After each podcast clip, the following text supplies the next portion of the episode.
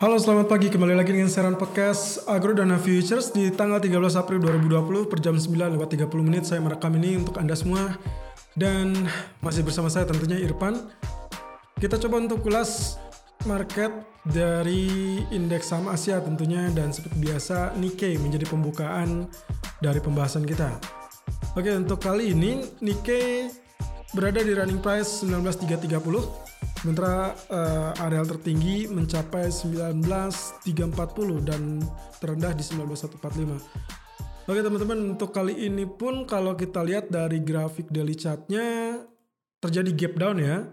Setelah kemarin di hari Jumat justru ditutup di area 19490, kali ini dia justru hanya terpaut sekitar uh, eh, 100 poin saja.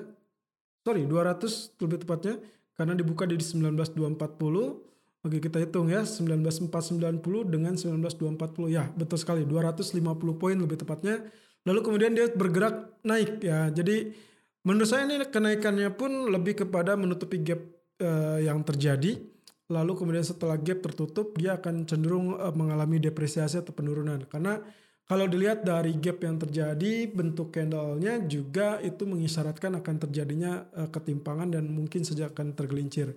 Tapi yang spesialnya di sini, area penurunan nampaknya masih akan relatif tertahan di area 160 ataupun satu di area 19.100 ya. Karena kalau teman-teman ingat kemarin kita sempat membahas ini bahwa Nikkei di daily chartnya memiliki kecenderungan untuk terjadinya pola double top dan di hari Jumat yang lalu justru gagal karena dia sudah ditembus areal double topnya lalu kemudian uh, ditutup di areal tertinggi. Jadi seharusnya walaupun terjadi penurunan ini saya anggap sebagai areal pullback atau koreksi sampai areal neckline atau areal double top sebelumnya. Jadi areal double top di areal kurang lebih 19160 itu mensyaratkan tentang uh, areal support yang sebelumnya menjadi areal resisten dari double top ya kurang lebih seperti itu. Jadi penurunan sebetulnya relatif tertahan juga di 145 ataupun di area 1900. Lalu juga kenaikan nampaknya akan relatif tertahan kurang lebih di area penutupan kemarin atau mungkin lebih kepada uh, ya penutupan kemarin 19490. Jadi kita memiliki area 100 poin lagi ke atas dan range kemungkinan akan relatif tipis berhubung hari ini hampir semua market baru aktif kembali dari libur uh, pasca Easter ya atau Paskah dan kemungkinan baru aktif kembali esok terutama untuk untuk uh, Hang Seng. Lalu kemudian kalau kita lihat lagi dari grafik uh, daily chart, saya mencoba menarik trend line dari alat terendah kemarin ya atau yang paling rendah di bulan uh, Maret ya itu berada di kisaran 157 15800 sorry 15855 lalu saya extend titik keduanya berada di titik eh, 2 April ya. Jadi titik pertama kurang lebih di 17 sorry 15890 area terendah 23 Maret. Lalu Titik kedua, extendnya adalah 3 April 2020 dengan areal terendah itu di 17575. Kalau saya tarik garis seperti itu, saya mendapatkan areal mirip dengan uptrend ya. Dalam kondisi uptrend lalu kalau kita padu padankan dengan apa yang terjadi sebelumnya itu mengisyaratkan tentang uh, bisa dibilang ascending triangle ya dan ascending triangle-nya itu adalah saat dipecahkannya areal resisten dari double top kemarin. Nah, jadi kemungkinan potensinya secara outlook beberapa hari ke depan mungkin kita akan melihat sisi positif dari Nikkei, tapi untuk hari ini lebih kecenderungannya kepada correction. Ya, dan di grafik H4-nya uh, ternyata memiliki area resisten yang sama dan menurut saya justru double topnya terjadinya di area grafik H4 ya jadi ada ada sinyalmen grafik H4 itu ada area high 19 kurang lebih 19600 ya jadi uh, let's say 19600 19400 saya rasa nggak terlalu jauh berbeda.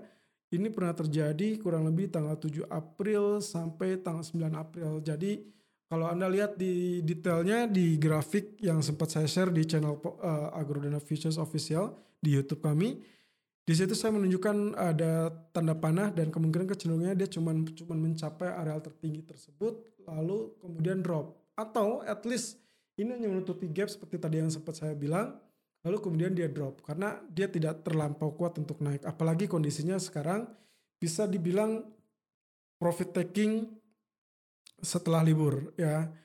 Dan berita negatif dari Jepang sendiri itu kurang lebih saya hanya mendapatkan tentang gubernur Tokyo yang meminta para perusahaan untuk menutup uh, usahanya selama masa uh, darurat dan ditawarkan sekitar 500 ribu yen untuk perusahaan yang menutup usaha atau operasional satu perusahaan ini kalau untuk untuk misalkan mereka yang memiliki satu perusahaan dan menawarkan satu juta yen untuk perusahaan-perusahaan yang memiliki banyak usaha ya.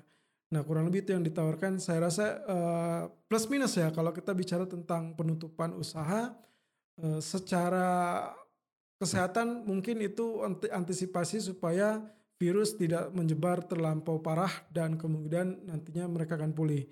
Tetapi secara efek ekonomi mungkin aktivitas ekonomi yang tertutup atau tertunda akhirnya mereka lebih kecenderungannya akan berada pada zona negatif untuk ekonominya of course ya.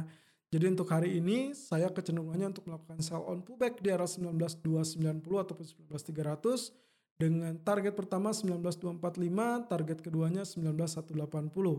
Stop lossnya adalah 19375 dan kebetulan setelah tadi sempat mengalami spike hingga 350 ternyata sekarang sudah turun lagi ke 250 Berarti TP pertama saya sudah sudah selesai, tinggal menunggu apakah TP kedua akan selesai apa tidak. Jadi kesimpulannya kurang lebih dia akan berjalan di areal yang ada sekarang 19145 sampai areal tertingginya itu 19400-an. Kemungkinan range segitu uh, dengan potensial kalaupun misalkan nanti Anda melihat areal support di 160 itu ditembus, Anda boleh follow sell. Kalau misalkan ternyata yang ditembus adalah resisten, Anda boleh follow buy. Kurang lebih seperti itu. Selalu gunakan stop loss dan risk management sesuai dengan equity dan strategi trading Anda.